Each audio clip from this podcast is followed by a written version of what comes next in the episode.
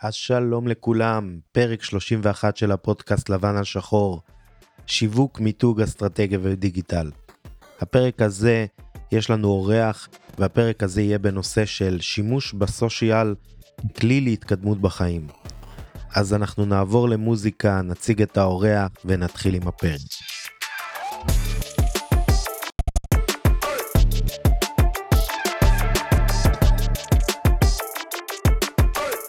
אז הפרק מתארח אצלנו אופק חילאי.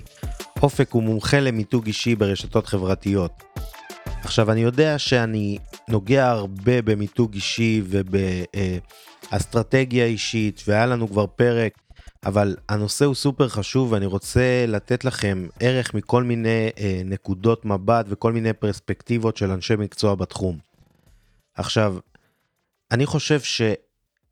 זה משפט נדוש להגיד אבל אין שני לרושם ראשוני זאת אומרת שהיום לפני שאתה נפגש אה, עם בן אדם אתה בודק עליו ברשתות החברתיות אתה מסתכל בעמוד פייסבוק שלו לינקדין אינסטגרם אתה רוצה להבין עם מי אתה הולך להיפגש. ולפעמים הרושם של איך שנראה העמוד ומה אתה משדר יש לו משמעות כל כך גדולה.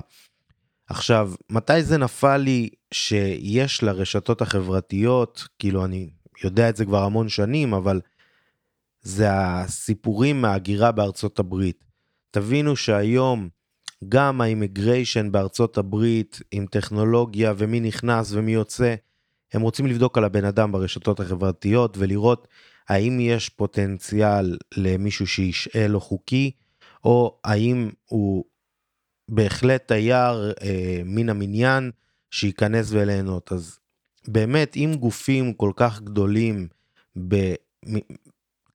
מייחסים לזה חשיבות אז תחשבו שמה קורה בין פגישה בין אישית או שעושים עסקים לא משנה אם אתה שכיר או עצמאי. אז אופק המיקרופון שלך. כיף להתארח פה אז תודה רבה לרועי ריבק על ההזדמנות להתארח פה בפודקאסט לא פספסתי שום פרק וגם את זה אני בטוח לא אפספס אז אני אתחיל קודם כל בנעים להכיר. אני אופק חילאי והפשן שלי תמיד הלך לעולם של שיווק ומכירות, שיווק ומכירות. ההבדל, אני רוצה להגיד, בין שיווק למכירות, ששיווק הוא כל הדרך עד תהליך המכירה, והמכירה היא למעשה הרגע הזה, שבו הלקוח נסלק או משלם. אבל עברתי לתל אביב, אחרי שמונה חודשים שסיימתי את השירות הצבאי, עברתי לגור בתל אביב במטרה אחת, ללמוד ולהתפתח בעולם השיווק. התחלתי קורס של שיווק דיגיטלי, ו... לפני שהתחלתי את הקורס של שיווק דיגיטלי בעצם, פתחתי עסק. פתחתי עסק בתחום המשלוחים, שהיה רעיון מאוד מאוד דומה לאפליקציה שאתם מכירים היום, בטוח מכירים, היא נקראת וולט. העסק הזה לא צלח. הוא לא צלח לא מסיבה של תכנון, אלא העסק הזה לא שווק. אני הייתי בתפקיד מנהל השיווק של העסק, התיישבתי מול מערכות הקידום אחרי שבנינו תשתית שכללה הוצאות של מאות אלפי שקלים וברגע האמת שישבתי להפעיל את מערכות הקידום לא ידעתי לא ללחוץ על Enter, לא לבנות קהל יעד, לא ידעתי לטרגט, ובעיקר, לא ידעתי מה הייחוד של העסק שלי. לא הצלחתי להבין מה, מה מיוחד בי, למה שיקנו דווקא ממני, ואיך להביא את זה לידי שיווק, כמו שאני אוהב להגיד. אז לימים, לקחתי את זה עשר צעדים קדימה, העסק כמובן נסגר, והתחלתי ללמוד את העולם של שיווק דיגיטלי בקורסים שעלו לי מאות אלפי שקלים. נכון להיום, אני עדיין לומד את העולם של שיווק דיגיטלי, קראתי עשרות ספרים בנושא של מיתוג אישי, שיווק, מכירות, השפעה, בעצם תרבות צרכנים, ולימים פתחתי עסק בתחום של שיווק דיגיטלי. חברה שמתמחה בסדנאות לשיווק דיגיטלי, למיתוג אישי, ובעיקר דרך אינסטגרם. אחרי כמה שבועות שפתחתי את העסק והתחלתי ככה בפעולות שיווק, מחייג אליי לקוח, שאני לא מכיר אותו. ומספר לי שהוא הגיע אליי דרך אינסטגרם, בחור בשם שלמה, גם מותק של בחור, אנחנו עדיין עובדים בשיתוף פעולה עד היום. בשיחה הראשונה יצא לו מהפה, הבנתי שאתה מקצוען. שאלתי אותו, אבל אנחנו לא מכירים. איך הבנת את זה שאני מקצוען? אז הוא אומר לי, רואים את זה באינסטגרם שלך. פה התחילו הגלגלים לעבוד בצורה מהירה יותר, והבנתי שכנראה מה שאני עושה הם צעדים נכונים. אז פה מגיע החלק שאני רוצה לדבר איתכם בפודקאסט היום, שזה הנושא של מיתוג אישי. אז אנחנו נעבור על מה זה בעצם מיתוג אישי, למה הוא נועד, ובעצם איך עושים אותו. אז מיתוג אישי בהגדרה המילונית זה בעצם תהליך לא קצר אני רוצה להוסיף, שבו האדם משווק את עצמו ומשווק כמותג. את המונח הזה טבע תום פיטרס, הוא סופר אמריקאי מוערך והוא טבע את המושג במאמר שלו, המאמר נקרא The Brand Called You. אני מזמין אתכם לקרוא את המאמר הזה, זה מאמר מצוין שאני קראתי לפחות ארבע פעמים. אז למעשה, ההגדרה המילונית היא מאוד קרובה להגדרה שלי, כי מיתוג אישי זה כל המעשים שאנחנו עושים בכל הפלטפורמות, בין אם זה בפלטפורמות שהן דיגיטליות יותר, רשתות חברתיות או גוגל, או בין אם זה מהלכים שאנחנו עושים שהם יותר אנושיים, לדבר עם אנשים, לפנות לעסקים, שבעצם מקדמים את התפיסה שלנו כאנשים סלש מותגים. באמונה שלי, כל בן אדם יש לו סיכוי להיות מותג. לקח לי זמן להבין את זה, לוקח זמן ליישם את זה, אבל אני חד משמעית מאמין בזה, שכל בן אדם יש לו סיכוי להיות מותג. הכל השאלה היא איך הוא עושה את זה ומה הוא עושה בדרך. גם תום וגם אני מאמינים שלכל אחד יש את הסיכוי הזה. אז בעצם בואו נדבר על מה זה מיתוג אישי. כי מיתוג אישי זה בעצם לבוא ולתת ביטוי לייחודיות שלנו. אנשים יבואו וישאלו, מה המטרה של זה? למה זה נועד? אז זה לא מטרה אחת, יש פה כמה מטרות, והמטרה הראשונה היא קודם כל להציב את עצמך בעמדת אוטוריטה. כשאתה אוטוריטה, אתה שם את עצמך במקום של ניצה, לא של מציע.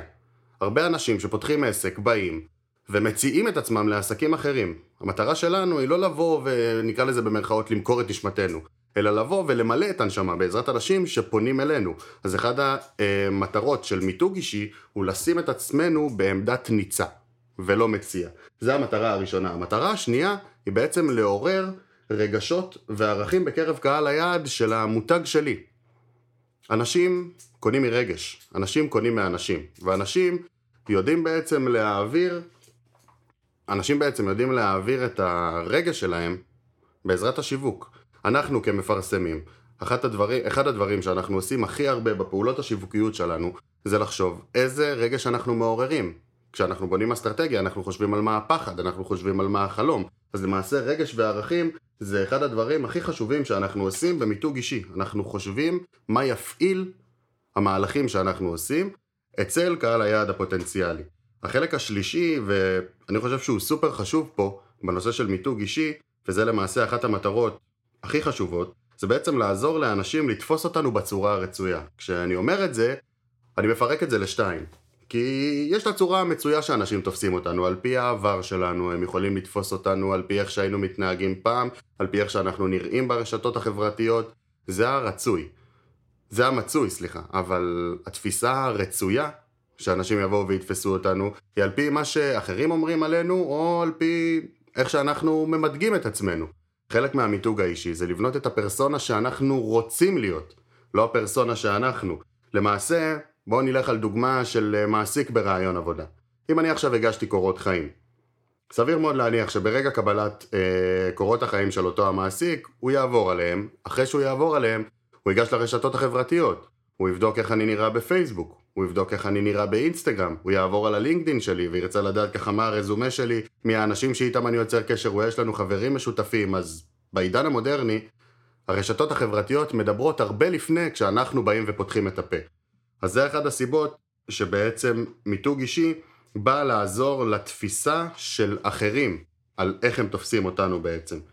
המטרה הרביעית, ופה אני חושב שזו המטרה הכי חשובה, זה בעצם למכור את האישיות שלנו, או במקרה מקצועי למכור את המקצועיות שלנו.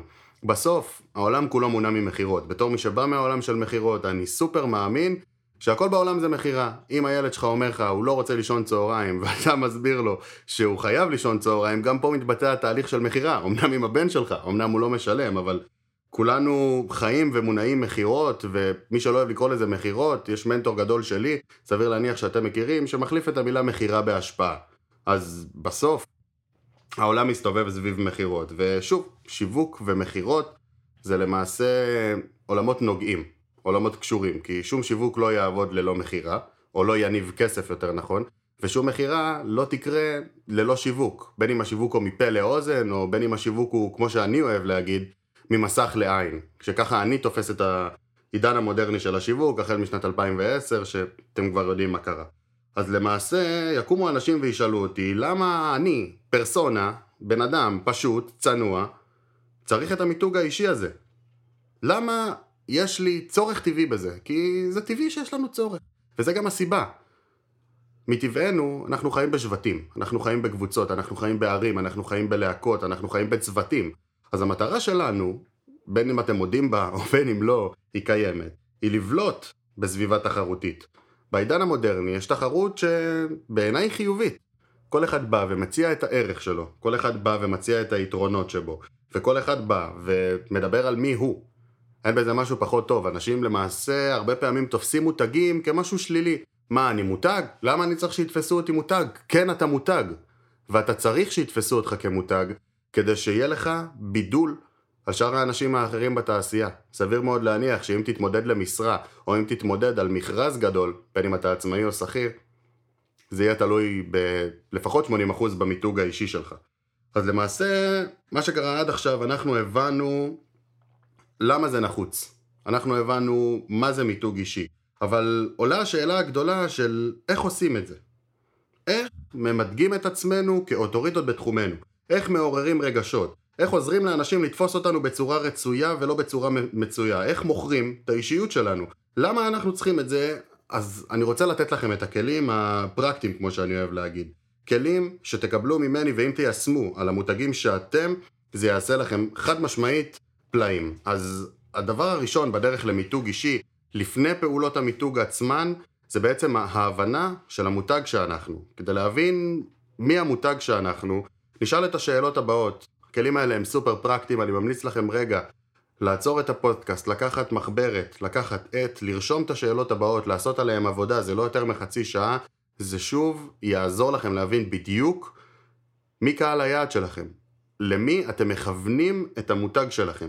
אז השאלה הראשונה שאני רוצה לשאול, כדי לדעת איך אנחנו עושים את המיתוג האישי שלנו, היא למעשה לשאול מה אני רוצה לשדר. מה אני רוצה לעורר. מה אני רוצה לשדר ומה אני רוצה לעורר, זה שתי השאלות הראשונות שאפשר לענות עליהן אפילו בשלוש שורות. אבל זה ייתן לנו את המיקוד על מה אנחנו אומרים ומה אנחנו גורמים לקהל היעד להרגיש. אז השאלה השנייה אחרי שהבנו מה אנחנו רוצים לשדר, זה בעצם מה אוסף האסוציאציות שאני רוצה לקשור אליי. כשאומרים את השם שלי, כשאומרים את השם שלך, מה את או אתה הייתם רוצים שיעלה לאנשים, ככה באינסטינקט, מה האסוציאציות שהייתם רוצים שיעלו לאנשים. שאלה שלישית והסופר חשובה פה, היא מה המסר שלי. שאלה שיכול להיות שלא בקלות תענו עליה. אבל זה דורש חשיבה של לא יותר מחצי שעה כדי להבין מה המסר שאתם משדרים. למה דווקא אתם? מה אתם באים להעביר הלאה שאותו לקוח או לקוחה פוטנציאלית גם הם יעבירו הלאה. השאלה הבאה שנשאל אחרי כל השאלות האלה תעזור לנו להבין הכי טוב מה המותג שאנחנו וזו שאלת מיליון הדולר אני קורא לה. מי קהל היעד שלי? את השאלה הזאתי אנחנו נפרק גם פה לגורמים פרקטיים ושוב, מחברת ועט, תכתבו את הפרמטרים הבאים כי זה מה שייצור לנו פילוח נכון לקהל היעד. אז אנחנו קודם כל נסתכל על הגיל של קהל היעד. מה הגיל שלו? זה לא חייב להיות גיל ספציפי, זה יכול להיות קבוצת גילאים, יכול להיות שהוא בין 15 עד 20, יכול להיות שהוא בין 20 עד 30, יכול להיות שהוא בין 25 עד 45. זה דינמי, כל אחד והנישה שלו ותחום העיסוק שלו, תכתבו את זה. הפרמטר השני שנסתכל עליו זה אזור המגורים. האם קהל היעד שלי מתגורר בצפון? האם קהל היעד שלי מתגורר באזור הערבה? האם הוא בכלל רק מעיר אחת או מאזור ספציפי בארץ? גם את זה נרשום. על פי שוב קהל היעד של המותג שלנו אחרי שהבנו מה המותג שלנו. שאלה שלישית שנשאל זה מה רמת ההשכלה של אותו המותג? האם הוא בעל תואר ראשון? האם הוא רכש תואר אקדמאי? האם הוא לומד קורסים? האם יש לו בסך הכל 12 שנות לימוד? האם יש לו בגרות מלאה? אנחנו נרצה לדעת את השאלות האלה כדי לדעת לדבר איתו בשפה שלו. כי סביר להניח שאם זה מישהו שרכש השכלה שהיא אקדמאית, אנחנו נבוא ונדבר איתו בשפה שהיא יותר גבוהה. אם מדובר במישהו שיש לו 12 שנות לימוד בלבד, אנחנו נבוא ונדבר איתו ברמה, בשפה, סליחה, שהיא שפה פחות גבוהה. וזה בסדר, כי צריך לדעת לדבר עם קהל היעד. אם אני עכשיו, לצורך העניין, נער בן 18, המותג שלי לא יבוא וידבר בפונקציות ופרבולות, כי זה לא יעשה לו כלום, זה לא, שוב, יעורר לו שום רגש. אז אנחנו רוצים לדעת איך לתקשר עם קהל היעד שלנו. אז אמרנו, גיל, אזור מגורים ורמת השכלה. הפרמטר הבא הוא פרמטר סופר חשוב וגם מאתגר לכתוב אותו, הוא דורש אולי אפילו כמה שיחות טלפון.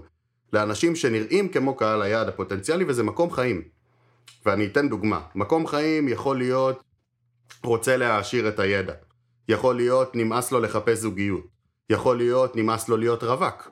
יכול להיות לצורך העניין אוהב אה, לקנות בזול, אוהב מבצעים. זה מקומות חיים. אנשים נמצאים במקומות חיים וזה תמיד דינמי. כשבן אדם בא ואומר לכם היום, במקום החיים שאני נמצא בו אני ככה וככה וככה, צאו מנקודת הנחה שזה סביר להשתנות מתישהו, ואם לא, זה כבר בעיה שלו ולא שלכם. לכן, סביר מאוד להניח שהמותג שאתם, בתקופות חיים שונות, תפנה לסוגי אנשים שונים. אז אני ממליץ אחד לחצי שנה, שנה, לבנות שוב את המודל הזה של קהל היעד, כי זה לא משהו שהוא קבוע, זה משהו שהוא משתנה. אז מעבר למקום חיים, יש פה עוד מונח שיעזור לנו בעיקר ברשתות החברתיות ובעולם הדיגיטל, וזה תחומי עניין. מה מעניין את קהל היעד שלנו? האם הוא אוהב כדורגל? האם הוא אוהב התפתחות אישית? האם הוא אוהב שיווק? האם הוא אוהב אה, את עולם המוטיבציה? האם הוא אוהב לקרוא ספרים? האם הוא אוהב לגלוש בפייסבוק? אחרי איזה דפים הוא אוהב בפייסבוק? תחשבו בראש של מרק צוקרברג, אם הייתם צריכים להתאים לבן אדם תוכן, מה הייתם משדרים אליו? או יותר נכון להגיד, מה הייתם משגרים אליו? איזה תוכן? אם לצורך העניין, ואני אתן פה איזה דוגמה ל... אה, סליחה, פילוח קהל של מה שדיברתי עליו עד עכשיו, אז אם אני הולך על גיל, אני מסתכל לצורך העניין בקהל היעד שלי, על אנשים בגילאי 18 עד 35. באזור מגורים הם יכולים להיות מישראל, הנה דוגמה לאזור מגורים רחב, הם יכולים להיות מכל אזורי הארץ. אני אישית בחרתי להתמקד בקהל הישראלי. שאלו אותי למה? כי פה צריכים אותי. ככה אני מרגיש ברמת השליחות האישית שלי. לגבי רמת ההשכלה, לי מספיק שיהיה להם 12 שנות לימוד, וגם זה לא חייב. הם לא חייבים להיות בעלי השכלה אקדמאית, כי אני מאמין שאני יודע להעביר להם את הידע ואת ההשכלה ברמה הטובה ביותר, והכי חשוב בגובה העיניים. מה המקום חיים שהם נמצאים בו? שאלת השאלות שלי, וגם לי לקח עליה, לענות עליה תקופה. אבל מקום החיים שהם נמצאים בו זה שהם מרגישים שלא בדיוק רואים אותם. בין אם את העסק שלהם, בין אם המותג שהם, הם רוצים יותר. הם מאמינים שמגיע להם יותר, אבל הם צריכים את הכלים לאיך לעשות את זה. ולגבי תחומי העניין שלהם, הם מתעניינים בהשראה, הם מתעניינים במוטיבציה, הם מתעניינים ברשתות חברתיות, הם מתעניינים בבני המין השני. זה למעשה ככה כמה דוגמאות על מה שעברנו עליו עד עכשיו. אבל שלושת הפרמטרים הבאים, פה אנחנו נצטרך לצאת מהקופסה, ולחשוב בצורה הרבה יותר רחבה, אפילו לא מהעיניים שלנו. דווקא להסתכל מהעיניים של אותו בחור שדיברתי עליו, שהוא בן 18 עד 35, שהוא גר בישראל, שאפילו 12 שנות לימוד אין לו, ולהבין כפרמטר הראשון, עכשיו, מה המטרה שלו. איך השירות שלי יבוא ויענה לו על צורך. מה למעשה המטרה שלו? מה הוא רוצה להשיג משיתוף הפעולה איתי? הפרמטר השני שנסתכל עליו אחרי שניתחנו את כל חמשת הפרמטרים האחרים הוא בעיות. מה הבעיות שלו? למה שהוא יפנה אלינו? מה אנחנו, שוב, פותרים לו? והדבר האחרון זה נקודת המפגש בינינו. מה תהיה נקודת המפגש בינינו? כשאני לצורך העניין אעשה את כל הפילוח הזה ויבין שנקודת המפגש שלי עם אותו קהל יעד פוטנציאלי יקרה באינסטגרם, אני אקבל מזה את ההבנה השקופה ביותר שרק שם אני צריך לפעול. אם אני אבין שקהל היעד שלי הוא בכלל חרדי וקורא עיתונים או מקומוני יום בתחום הזה, אז אני אדע לפנות לשם. סופר חשוב להבין מי קהל היעד שלנו, כי רק ככה אנחנו בעצם נדע איך אנחנו מדברים, איפה אנחנו פועלים ומה הזירות שאנחנו מתמקדים בהם. זה סופר קריטי לאסטרטגיה, ואני ממליץ לכם שוב לעשות את התרגיל הזה בכובד ראש, אבל זה רק התרגיל הראשון, וזה רק היה הטיפ הראשון לאיך בעצם עושים מיתוג אישי. אז נעבור לכלל השני. אחרי שהבנו מי הקהל שלנו, אנחנו נרצה להבין מה אנחנו נותנים לו. טיפ אחד ממני, תיתנו ערך. אנשים יזכרו אתכם רק ברגע שתיתנו להם ערך. ועולה השאלה, מה זה ערך? אז ערך יכול להיות משהו שלימדתם מישהו. פתרון שנתתם לבעיה של מישהו. זה יכול להיות שאפילו סתם הצחקתם מישהו או שעזרתם לו לעשות איזה פעולה מסוימת שהוא התקשה בה הרבה זמן. ערך זה כל דבר שמוסיף לבן אדם מלפני המצב שהוא היה בו, לפני שהוא נתקל בסיטואציה או אינטראקציה, יותר נכון להגיד איתכם. וזה הטיפ השני, תיתנו ערך. הטיפ השלישי שלמדתי מאחד המנטורים הכי גדולים בארץ ואחד האנשים הקרובים ביותר לליבי, וזה סופר קריטי, וזה לא קל, זה מחסום שאני יודע מתמודדים איתו הרבה מאוד אנשים, אבל מחסומים נועדו שננצח אותם, ככה אני לפחות מאמין, וזה תראו את הפנים שלכם. תפמפמו את הפרצוף שלכם כל היום לקהל היעד שלכם כדי שיזכור איך אתם נראים, ירגיש את האווירה שלכם, ירגיש את האנרגיה שלכם, בין אם בתמונות, אני ממליץ יותר בווידאו, אבל גם תמונות עושות את העבודה, תראו את הפנים שלכם ובצורה אותנטית. יש לכם יום פחות טוב, תדברו על זה. יש לכם יום מצוין, תראו את זה. יצא לכם תמונה פצצה, תדברו על זה. יש לכם תמונה ישנים במיטה עם החתול, תעלו גם את זה. בסוף זה הבן אדם שאתם, וזה מוביל אותי לכלל הרביעי, ויותר נכון לאיך עושים את זה, הרביעי והחשוב. תהיו אתם. אני יוצא מנקודת הנחה שבני האדם בעולם הזה הם טובים מטבעם. ככה אני לפחות רוצה להאמין, למרות שנוכחתי לדעת בחיים שזה לא תמיד נכון, אבל גיליתי יותר אנשים טובים מאשר אנשים שהם פחות טובים. אז תהיו אתם. תשתדלו, תשתדלו להבין מה טוב בכם, אפילו תעשו טלפון למעגל הקרוב שלכם, תשלחו הודעה אם זה מביך אתכם, תעבירו מכתב במהלך יום עבודה, תכתבו עליי דבר אחד טוב ותעבירו את זה בין 20 אנשים. אתם תהיו המומים לגלות מה אנשים יגידו עליכם, כי בסוף לכל אחד יש נקודה טובה ואנשים נוטים לזכור דווקא את הטוב, בשונה ממה שרוב העולם חושב. הטיפ החמישי, וגם הוא נושא בפני עצמו storytelling. תספרו את הסיפור שלכם. העסק שלכם הוא לא רק מוכר שירות, הוא לא רק נותן מוצר, יש מאחוריו סיפור.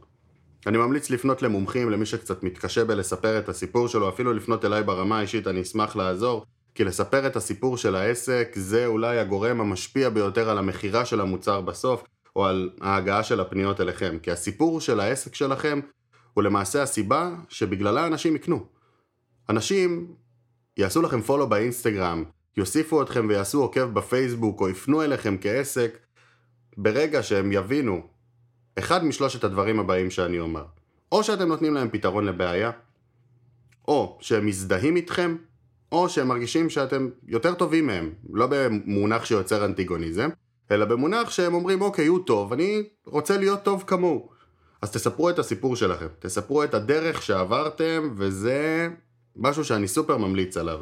הכלל השלישי, השישי, סליחה, והוא סופר חשוב, שאני רוצה שכולכם תיישמו, כי בסוף זה המפתח להצלחה במיתוג אישי, וזה עקביות.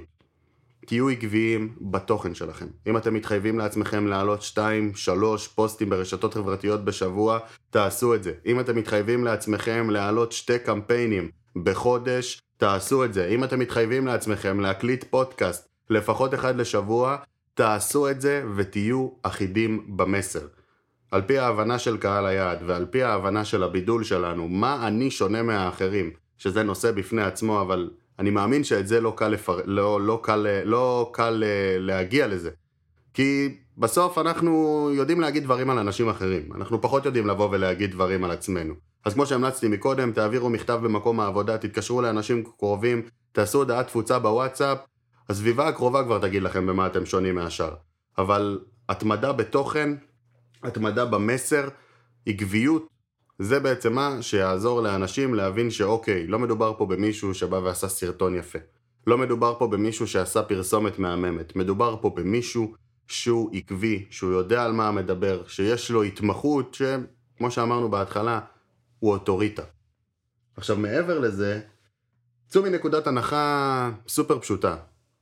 ואני אומר את זה אחרי שנכוויתי מהנושא הספציפי הזה לא מעט בתור ילד שהיה די מלא, תמיד חיפשתי כזה שכולם יאהבו אותי. ולא. כשאתם עסק, כשאתם מותג, לא כולם יאהבו אתכם. לא כולם יתחברו למה שאתם עושים. ואם אתם שמים את עצמכם בפרונט, אתם שמים את עצמכם מקדימה, אתם מעלים סרטון שהוא בעצם הפנים שלכם, אתם מעלים את עצמכם מדברים על משהו ועוד שמים על זה קמפיין ממומן, קחו בחשבון שיהיו אנשים שלא יתחברו לתוכן שלכם. לצורך העניין, אני השבוע, ומספר על סיפור אישי שקרה לי, מעלה סרטון שלי שמדבר על התחום של מיתוג אישי, שמדבר על התחום של לנצח את המחסומים, ואחת התגובות שאני מקבל זה תוריד את השפם בר מצווה. זה הזיז לי. לא. למה? כי יש אנשים שפחות פחות שמח להם, להם בחיים. מוציאים את זה על אנשים אחרים, לא צריך להתרגש מכל אחד. תמיד כששולחים לי הודעות מהסוג הזה, וזה קורה לא מעט, התשובה שאני עונה היא מעניין אותי שתי דברים בחיים האלה. מה יחשבו עליי הלקוחות שלי, ומה יחשבו עליי התלמידים שלי. מי שלא נמצא בקבוצה הזאתי, fuck it. זה לא מעניין, וסליחה על הביטוי, כן? אבל ברמה הסופר שקופה, וגם לי לקח זמן להגיע לשם. כל הדברים שאני מדבר עליהם, הם אחרי תהליך ארוך, הם לא קרו ביום, ביום, גם אני יודע להגיד שהיום אני עדיין בדרך, אבל זה היופי בחיים האלה. אבא שלי אמר לי משפט יפה השבוע של כל החיים אתה לומד ובסוף מת טיפש. אז אמרתי לו, מה טיפש? הוא אמר לי, לא טיפש, אבל תמיד יכולת לדעת עוד. וזה הכי נכון. עוד הנחת יסוד שאני רוצה להניח כאן על השולחן, שגם אותה לקח לי זמן לעכל, ושוב, באחת השיחות עם אחד הקולגות שלי למקצוע, הבנו שיש בעיה לדור שלנו. לדור האינסטנט, דור ה-X, דור ה-Z, דור ה-Y, תקראו לזה איך שאתם רוצים. אבל אנשים היום, הם טובים בהרבה דברים, אבל הם לא מצוינים בדבר אחד. ומותג מצוין בדבר אחד. תבינו מה הדבר הזה שאתם רוצים להיות מצוינים בו, ותעשו את הכל כדי באמת להיות מצוינים בו. לכולנו יש מחסומים. לכולנו לא כיף להצטלם.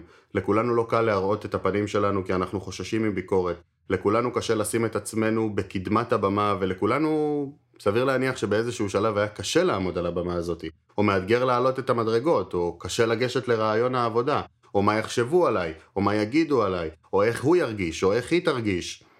מחסומים, וכבר אמרתי את זה, נועדו כדי שננצח אותם. הנושא של מיתוג אישי, כשהתחלתי להתעסק בו ולנבור בו, הבנתי ברמה האישית, אפילו לא מקצועית, שיש הרבה מחסומים שחסמו אותי עד היום מלהפוך למותג. זה פגע בי ברמה המקצועית, אבל זה נבע מהרמה האישית. אז מעבר לזה, לכל הדברים שאמרתי לכם פה עד היום, אני רוצה שוב להפנות אתכם לאינסטגרם שלי. אני מדבר שם הרבה על מיתוג אישי, אני מיישם את כל הכללים שדיברתי איתכם עליהם עד היום, ואני באמת מזמין אתכם לפנות אליי ולהתייעץ איתי. באמת תרגישו בנוח, כי אני סופר מאוהב במקצוע שלי. אני סופר מאוהב בלדבר על זה, בלעזור על זה, וזה מה שממלא אותי. לקבל את התודה הזו מהלקוחות שלי, זה אפשר להגיד אה, מה שעושה לי את זה. אז עד כאן להיום. אני רוצה להגיד לכם תודה על הזמן שלכם. אני רוצה להגיד תודה לרועי ריבק היקר, על ההזמנה, על האירוח, ו... ותודה רבה לכם. אז תודה רבה רבה לאופק. אני רוצה לסגור את כל הנושא הזה של אה, מיתוג אישי ושל אה, בניית תדמית טובה, ואני רוצה לספר לכם סיפור שקרה לי השבוע, שאני חושב שהוא יחבר לכם הרבה נקודות בראש. פנה אליי איזה לקוח שעשיתי לו ייעוץ שיווק בעבר, והוא אה, עושה תכשיטים, הוא תכשיטן בעצם, הוא עושה תכשיטי יוקרה וכאלה, והוא הוציא קולקציה חדשה, והוא התחיל לעשות קומפיין משפיענים, והוא פנה להמון משפיעניות, וכל מי שהוא פנה אליה רצתה ממנו סכום מאוד גבוה של כסף, אה, משהו שהוא לא יכול לשלם. והוא שאל אותי, אמר לי, תקשיב, אתה חייב לעזור לי בזה. אמרתי לו, יאללה, אתה יודע מה, אני אוהב לעזור, אני אעזור לך בזה. ובאמת, המשפיעניות שהוא בחר, שבאמת רצו סכומים מאוד גבוהים של כסף, אה, פניתי אליהם, ומה שאני רוצה לספר לכם זה תשובה שאחת מהם אמרה לי. שאחת מהם אמרה לי, וואו, איזה כיף שאתה פונה אליי, אני מאוד מעריכה את מה שאתה עושה, וכמובן שאני איתכם. עכשיו תבינו שזה פשוט עניין של אה, גישה. אני לא עשיתי שום דבר חוץ מלפנות אליה, אבל כנראה בגלל הדברים שאני עושה ושל השיווק ו... אז כנראה שאנשים מעריכים את זה, וכנראה שיצרתי לעצמי איזה מיתוג אישי שהיא ספציפית התחברה אליו, והיה לה הרבה יותר קל לזרום איתי על התנאים ועל הסכום כסף שאני יצאתי לה. וזה היה משהו שבאמת אה, נסגר עם כל המשפיעניות, ועזרתי לבן אדם, והוא היה מרוצה עד הגג. אבל מה שאני רוצה שתלמדו מהסיפור הזה, זה שברגע שאתם בונים את עצמכם כמותג וכאוטוריטה, ברגע שאתם פונים לאנשים, לא משנה לאיזושהי מטרה, הרבה יותר קל להם אה, ללכת איתכם. כי הם אוהבים את האג'נדה שלכם, הם אוהבים את מי שאתם. והחיבור הזה הוא הרבה פעמים יוצר פלאים. אז אני רוצה להגיד לכם תודה רבה רבה שאתם מאזינים כל שבוע מחדש. אני חייב להגיד לכם שיש עוד המון נושאים על הפרק ויש לנו אורחים מיוחדים שהולכים ל... להגיע ולהתארך בפודקאסט, אז שווה מאוד לעקוב. אם אתם שומעים בספוטיפיי או אפל אה, פודקאסט או בגוגל פודקאסט, תעשו subscribe לערוץ ואז אתם מקבלים notification אה, שעולה פרק חדש. אם אתם מאזינים ביוטיוב אתם יכולים להפעיל ולעשות subscribe ולהפעיל את הפעמון, אני מאוד אשמח, גם ליוטיוב עולים אה, המון סרטונים מעניינים, סרטוני השראה. אני רוצה לה, להזמין אתכם לבלוג שלי, יש שם המון תכנים, אני משתדל להעלות מאמר בשבוע על נושאים מסוימים ונושאים שונים ומגוונים. ושוב, תודה רבה רבה לכם שאתם מאזינים, זה לא מובן מאליו. נתראה בשבוע הבא, ביי.